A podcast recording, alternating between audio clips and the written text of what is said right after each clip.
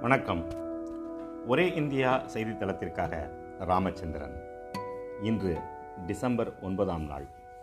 விடுதலை வீரர் ராவ் துலாராம் அவர்களின் பிறந்த தினம் இன்று. அந்த விடுதலை வீரர் ஆங்கிலேயர்களுக்கு எதிராக ஆயுதம் தாங்கிய போராட்டத்தை முன்னெடுத்தவர். பலமுறை ஆங்கிலேயர்களின் கண்களில் மண்ணை தூவி விட்டு தப்பிச் சென்றவர். பிறகு பாரதத்தை விட்டு விலகி வெளிநாட்டு ஆட்சியாளர்களின் உதவியுடன் இராணுவத்தை உருவாக்கியவர். ஆனால் தனது கனவு நிறைவேறும் முன்னிலே வெளிநாட்டிலேயே மரணமடைந்தவர். நண்பர்களே நாம் சுபாஷ் சந்திரபோஸை பற்றி பேசிக் கொண்டிருக்கவில்லை. அவருக்கு எண்பது ஆண்டுகளுக்கு முன்னம் அதே போல் இருந்த ஒரு வீரரை பற்றித்தான் பேசிக் கொண்டிருக்கிறோம்.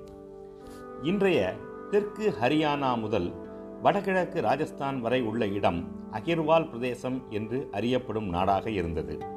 ரேவாரி அதன் தலைநகர். அதனை எது குலத்தைச் சார்ந்த மன்னர்கள் ஆட்சி செய்து வந்தனர். டெல்லிக்கு எண்பது கிலோமீட்டர் தொலைவில் இந்த நாடு இருந்தது. இந்த நாட்டை ஆண்டு கொண்டிருந்த ராஜா ராவ் புரன் சிங் ராணி ஞான் கவுர் தம்பதியினரின் மகனாக ஆயிரத்தி எண்ணூற்றி இருபத்தி ஐந்தாம் ஆண்டு டிசம்பர் ஒன்பதாம் நாள் பிறந்தவர் துலா சிங் அகீர். நாடாளுவதற்கு தேவையான ஆயுத பயிற்சி இராணுவ வியூ வியூகங்கள் அமைத்தல் ஆகியவற்றில் சிறுவயதிலிருந்தே மேற்கொண்டார் துலா சிங் அத்தோடு அவர் ஹிந்தி பாரசீகம் உருது ஆங்கிலம் ஆகிய மொழிகளிலும் நிபுணத்துவம் பெற்றிருந்தார். தன்னுடைய பதினான்காம் வயதில் தந்தையை இழந்த துலா சிங் ராஜா ராவ் துலாராம் என்ற பெயரோடு ஆயிரத்தி எண்ணூற்றி முப்பத்தி ஒன்பதாம் ஆண்டு அரியணை ஏறினார்.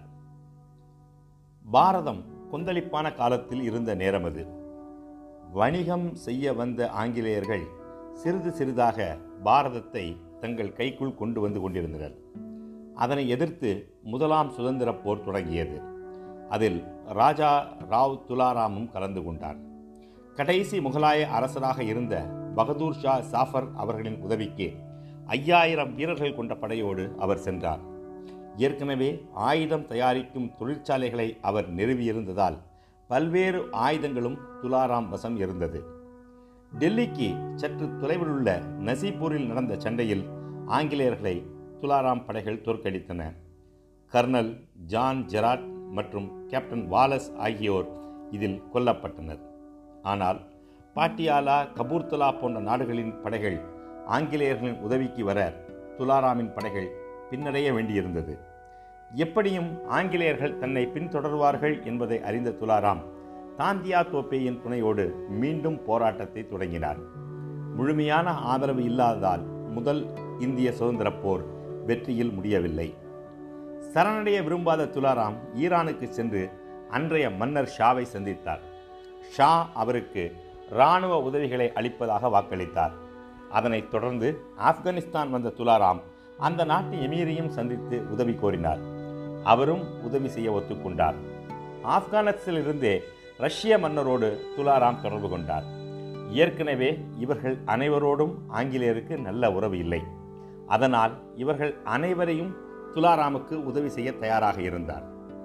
ஆனால் துரதிர்ஷ்டவசமாக ஆயிரத்தி எண்ணூற்றி அறுபத்தி மூன்றாம் ஆண்டு செப்டம்பர் இருபத்தி இரண்டாம் நாள் துலாராம் தனது முப்பத்தி எட்டாம் வயதில் ஆப்கானிஸ்தான் தலைநகர் காபூல் நகரில் மரணமடைந்தார். வீரர்கள் மரணமடையலாம். ஆனால் வீர வரலாறு மரணிக்காது.